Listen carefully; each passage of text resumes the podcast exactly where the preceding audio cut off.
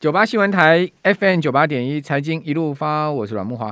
今天我们要介绍这本书，哦，这本书呢叫做《雪球小型股》，哦，我用三万月薪只买雪球小型股，结果呢可以赚三千万，哦，不过这本书的作者哈、哦，并不是台湾人，他是我们呃霓虹狗，哦，远藤洋先生，哦，因为现在人在日本，我们也没办法请教到作者，所以我们今天。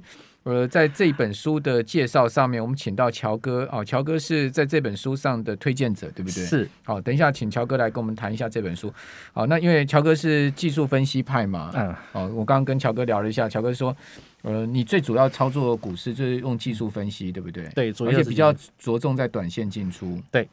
好，那呃，先请教你用技术分析着重短线进出的原因是什么？因为台股其实这几年很流行存股了。对，哦，这个像我今天碰到一位存股达人，他远从高雄来来台北啊，哦，哦，正好碰到他，有因缘跟他碰面。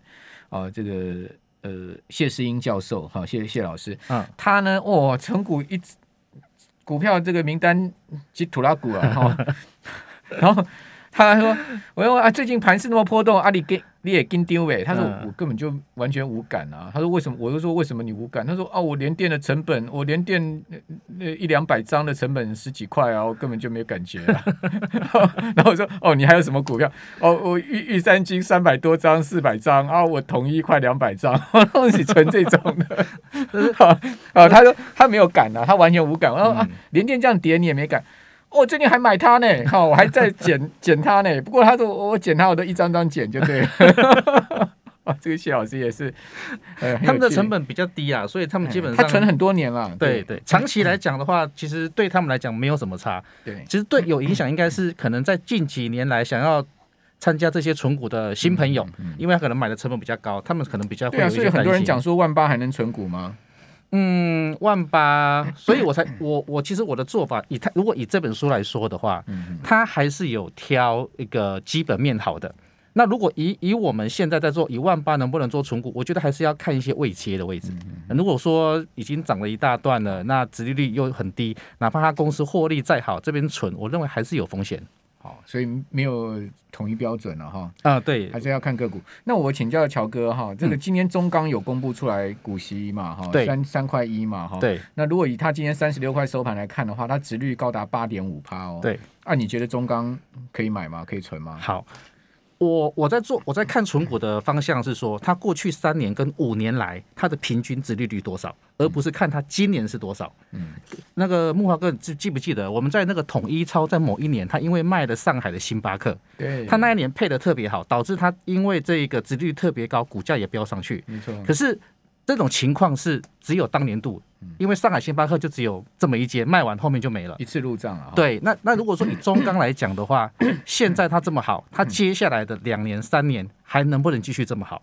如果说它后面能够继续这么好，那我觉得这个地方想投资它，我觉得没问题。可是如果说接下来的两年三年，尤其像现在的国际情势呃各种呃万八的这个这个点位，如果我们是有疑虑的话，那我觉得我们应该把时间拉长来看，过去三年、过去五年，它平均大概在多少？那以现在的角，呃，以现在的价格来看，不能够算今年的配股哦，而是要去算过去三到五年的平均的这个配股。嗯、那这样子配下来之后，我的殖利率还有没有八趴？嗯、如果说还有到六趴、五趴，也许可能有有些会考虑。但如果说实际上比五趴更低的话，那我觉得这个就要稍微斟酌一下。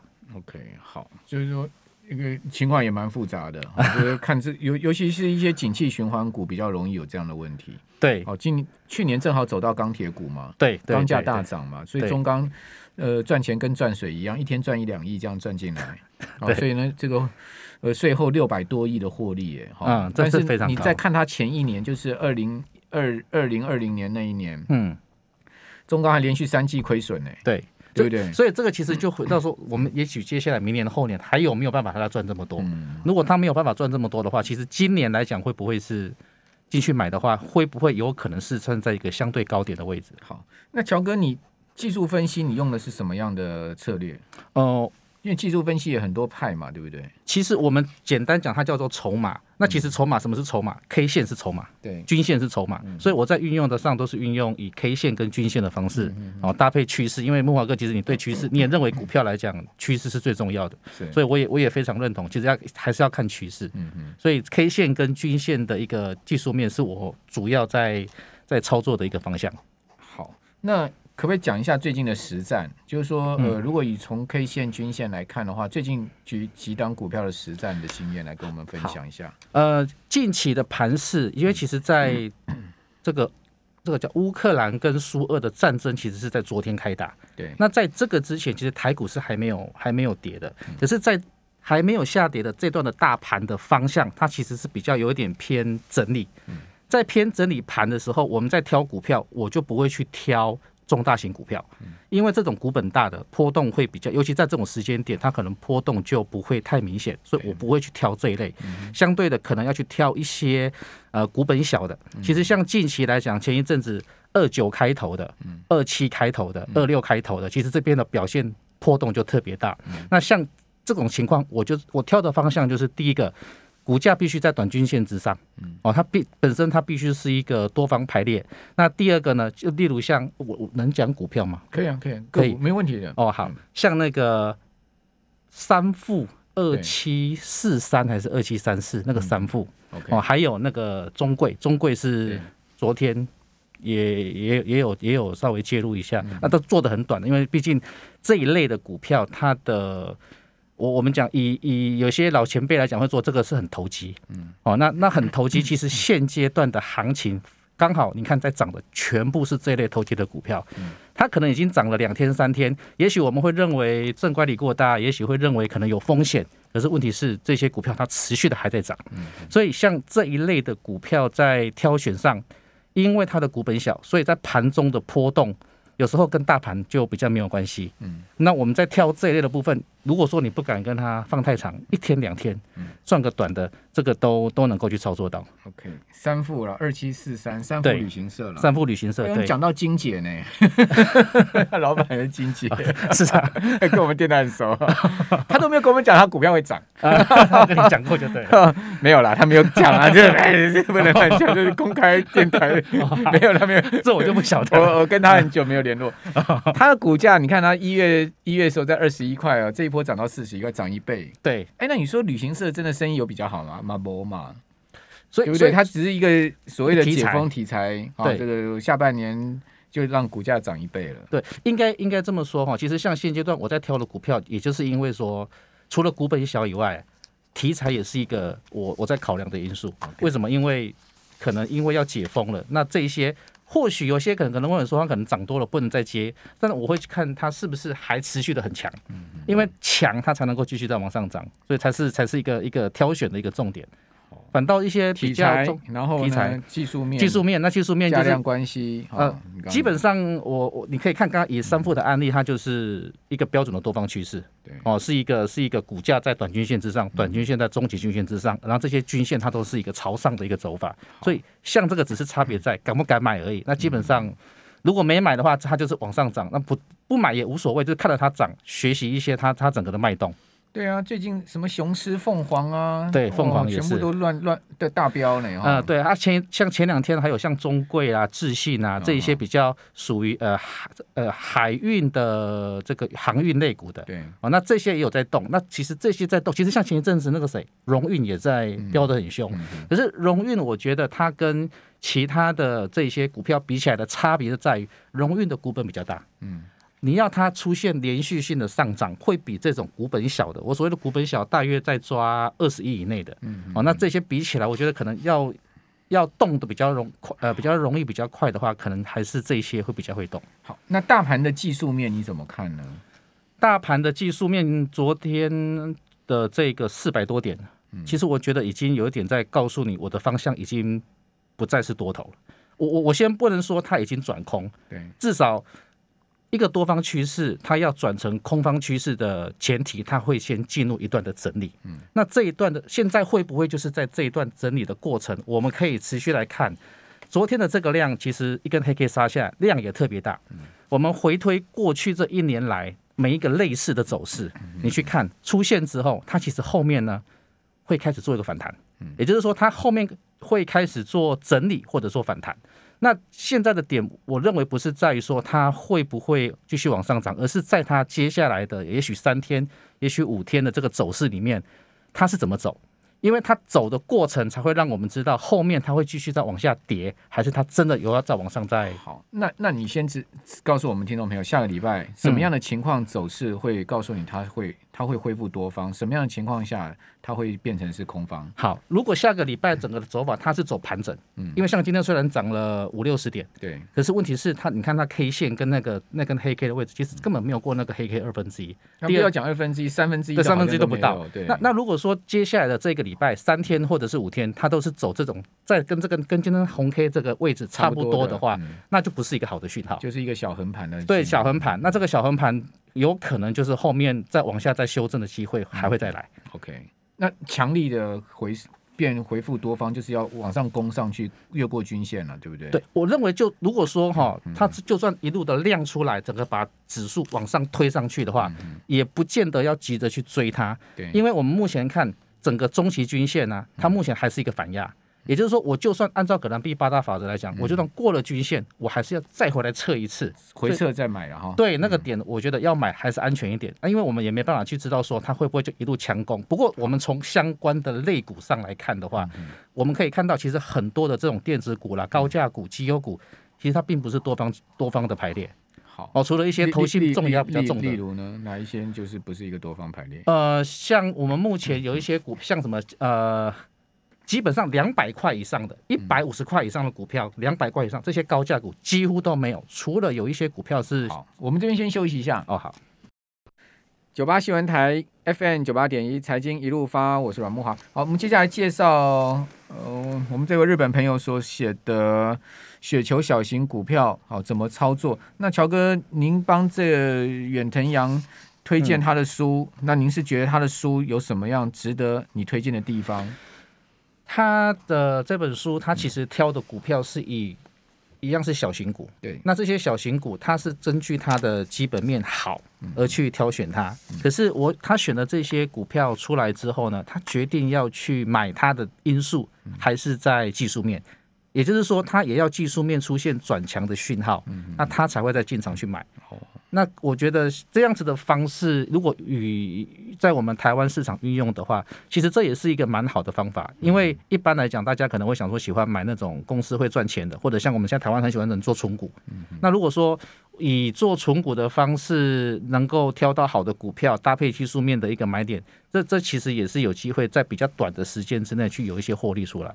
所以这本书，我觉得他他在讲的就是说，如何去判断。呃，怎么去挑股票？那挑这些小型的股票，它必须是成怎么样是一个买进的时机？包含他讲到一些什么呃，营收可能会成长三倍哦，或者是说这个产呃商品是大家都大家都是喜欢会去用的。那我觉得这本书如果说要运用在我们台湾，可能需要再做一些调整，会比较好一点，因为它毕竟讲的是日本股市嘛。对对。那而而且而且他用的产业跟我们台湾的产业有一点不一样，他会举例的是像这个呃漫画，漫画的这个产业。那那以我们台湾来讲，我们台湾比较没有像这一类的产业出来，所以我们可以。我们有霹雳呢，对，我们有布袋戏。素还真，我还以为你说有成品呢，成品也是书局的概念这样子。霹雳我比较文创啊，对，霹雳素还真，之前之前霹雳股价也是大涨啊，你有没有跟上那一波？没有，素还真要演，我没有买到霹雳的股票，好不好意思，我比较我比较虚无缥缈。它量它量比较小，有时候我就会比较对这种量小的股票，我就比较不较不敢去碰这类量太小的股票。Okay, 那你其实以以以像他来讲的话，我觉得可以参考了这本书的内容，它可以让我们去知道说我该怎么去挑这个股票。那只是说有些方式我们可以在台湾的部分稍微调整一下。嗯，讲到日本漫画，我觉得真的是一绝。那我小的时候读国中的时候，我最爱看的就是日本漫画啊。每一次那个他都是在礼拜五会出新书哦，一本这样子，我要记得一本二十块，二十块那时候很大哎，我读国中的时候二十块。可以吃可以吃一个吃一顿饭了。日本的漫画，对啊，日本漫画一本二十块，什么呃，天才小钓手啦，哦哦、好小子啦，大个子啦，嗯、哦，那个哇，我我家的漫画一大堆，我就二十块二十块贡献给那个出版社，进价席，你们留着给你的孩子看？没有，都不见了，都不见了、哦。我最喜欢就是那个天才小钓手，还有好小子、嗯、大个子。哦哇，真的到现在都还记得那些漫画的内容，好有趣。日本人在漫画上真的是一绝，什么都可以画漫画，所以这个。也也因为是这样子，才会造成他们的产业能够上市上柜，这样这也是蛮蛮蛮厉害的。所以这本书它其实讲了很多日本的当地的文化的相关的企业。对，那你你有没有 A 口台湾呢？就是说，因为你也看完看这本书，就 A 口台湾的这些小型股的选股原则，我相信，我相信你可能也不是只有完全技术面，你可能也在挑股票也会参考一些基本面，对不对？对对对。好，那你的 A 口是什么呢？嗯。针对其实它的逻辑可以运用在我们台湾来讲的话，就是所谓的存股标的。对，那这些标的来讲，我反而不不是很推荐一定要挑电子族群。嗯，哦，挑呃，我我举个例啦哈，我举个例，一般来讲，像我们在挑这个存股标的来讲的话。可能会挑比较冷门，但是它股价波动不大的。嗯，那像这一类的股票可以来挑选，就例如像什么，我可以讲股票吗？可以啊，可以。你你已经问第二次了，我 刚就说可以。报名牌的，不会了，不会，不是报名牌。我们有在我们留言板上注记啊，我们一一平有讲说，我们今天所谈的股票都不代表我们有推荐。我再再次讲，我们没有推荐你今天所讲任何股票，我们只是当成教学范例。好，对，有一档股票叫四一三八的耀亚。嗯，呀那它本身是在做医美器材的设备，也就是说，我们现在医美器材里面的这些呃，帮人家做美容的这些这些器材，都是他们乘坐的比较多。那像它本身的获利，其实还算蛮稳定。那如果说像这一类的股票，如果说我们要稳定，它就是可以符合类似像冷门股，那呃冷门股，然后但是它本身它每年的配股配息还不错哦，大概都还有五，我们讲以平均来讲五六五呃五趴到六趴都还有。耀雅是一个一个一个一个案例，耀亚。今天只有成交二十九张而已。对，这这种就是它的张数会特别少，然后波动不见得大，筹码都被特定控制了。可是这种股票有个特色，嗯，这种呃有高值利率的股票，有时候在第一季他们的表现就特别好。就例如像什么全国电子，对哦，那全国电子你可以看，其实，在近期来讲，他们就已经有稍微拉了一段的涨幅上来了。所以挑这种。基本面好的，那搭配的是说它本身又有这个这个这个高值利率的题材的话，其实就可以符合我们这本书讲的的内容来来来选择。你你其实 A 口就是耀雅这一家了哈，不是我们没有推荐耀亚，只是说 A 口就是类似类似。对，或者是像特殊利基的公司嘛，或者像六一一五的益盛。哦，对，它是它也是它是做那个好像是全亚洲目前最大的那个那个那个是我那天有做过它广告，做过它的那个那个专题，你看它走势也是这样子。很稳定的，就像地平线一样了。对对，但这个这个的重点在什么？重点在于说，它在第二季的时候，通常这些股票会准备要除权息，除权息就会有一段可能。对对对对，就是那一段或许就会是一个我们可以可以考虑的一个一个部分。不是因为存股就是这样，其实我我要的是股息，我不是我也不见得一定要它的股价的这个股价的涨涨涨上涨嘛，对不对？我每一年要一个。呃，比如五趴、六趴、七趴的一个股息值利率，我们能不能换算一下？换算一个方式来看，对我如果除权息，我可能还会有五趴、六趴，但是我要扣税。对，那如果说我在买了这个股票，它在除权息之前涨了一段，这个价差就让我赚到五趴、六趴、七趴，对，我就卖掉。那我就把这个赚到的钱，我再来换其他的，一样是这些好股票。那这样子的方式，或许能够，我一年可能就只能赚。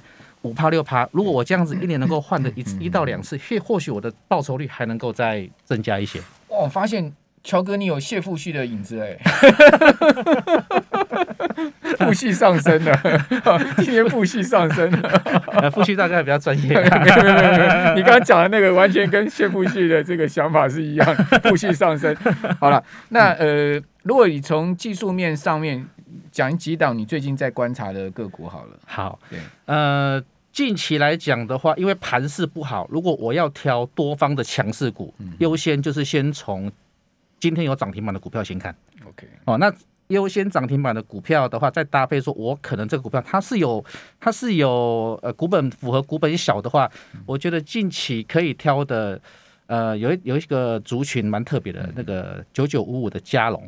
嗯哦，嘉龙金逸鼎。对，做回收的，但是金益鼎跟嘉龙比起来，金益鼎还没有嘉龙强。哦，金益鼎跟嘉龙比起来，金益鼎逊多了。对，那佳龙是供每天拉，每天拉，而且它甚至打下来之后，就可能又再上去。对对。那像像这一类的股票来讲，它比较波动性大啊，那这个风险相对的，如果说有些可能会害怕的人会不敢做它，但是它现在已经进入到那个。分盘交易的情况，对，今天大跌啊，对，今天大跌，跌快快跌停板。所以，所以像这种已经它前面有拉了一段了之后，我们要观察是说，它接下来在整理的时间有没有有没有机会，好，可以再做一个介入，就第二波就对了。嗯，对，这这是看它接下来，因为盘如果接下来往下修正的话，它会不会，它会不会修正？其实嘉龙金益鼎就是跟着金价在走的概念股啊，它也是战争概念股。对啊，哎，所以刚好最近刚好战争的题材，做贵金属回收业务的嘛。对对对对对。所以说一百年不会涨的股票，一旦有战争，它就开始飙。最近的黄金不是也在飙涨的很哦，黄金我很几个月前我就 知道讲了。对，马哥之前都在推荐黄金，我没有推荐，我没有推荐，我我我我我们从不推荐任何。看好了，看。我们也没有赖上群主啊，那个赖上群主全部都是诈骗，都是冒用我的名字，我也没有推荐个股，没有推荐任何东西。对，请听众朋友再次呃这个替我。替我传达呃分享这些讯息，我们只是分享。最近有好多人开始又问我说：“你有在 LINE 上面吗？你的助理啊，哦，在 LINE 上面推荐什么股票？诈骗呢？”我有助理，但是我的助理他不会推荐股票，他也不会说是阮老师的助理在上面开 LINE 群组，绝对不可能的。嗯，乔哥，你有人冒用你的名字吗？呃，我还不够有知名度，所以应该不会有人冒用。今天上完节目之后，马马上明天就十个 LINE 群主用你的名字。对。我们节目的我们节目的 power 很强的 哦，乔哥马上明天就，我是乔哥助理，我是乔哥本尊这样子。好了，再次介绍这本呃，这个我们日本朋友藤远洋呃远呃远藤洋先生所写的《雪球小型股》。今天很高兴请到我们这本书的推荐者乔哥啊，这个乔哥筹码乔哥的股市学堂的乔哥来到我们节目跟我们谈这本书。谢谢你，乔哥，谢谢莫少，谢谢。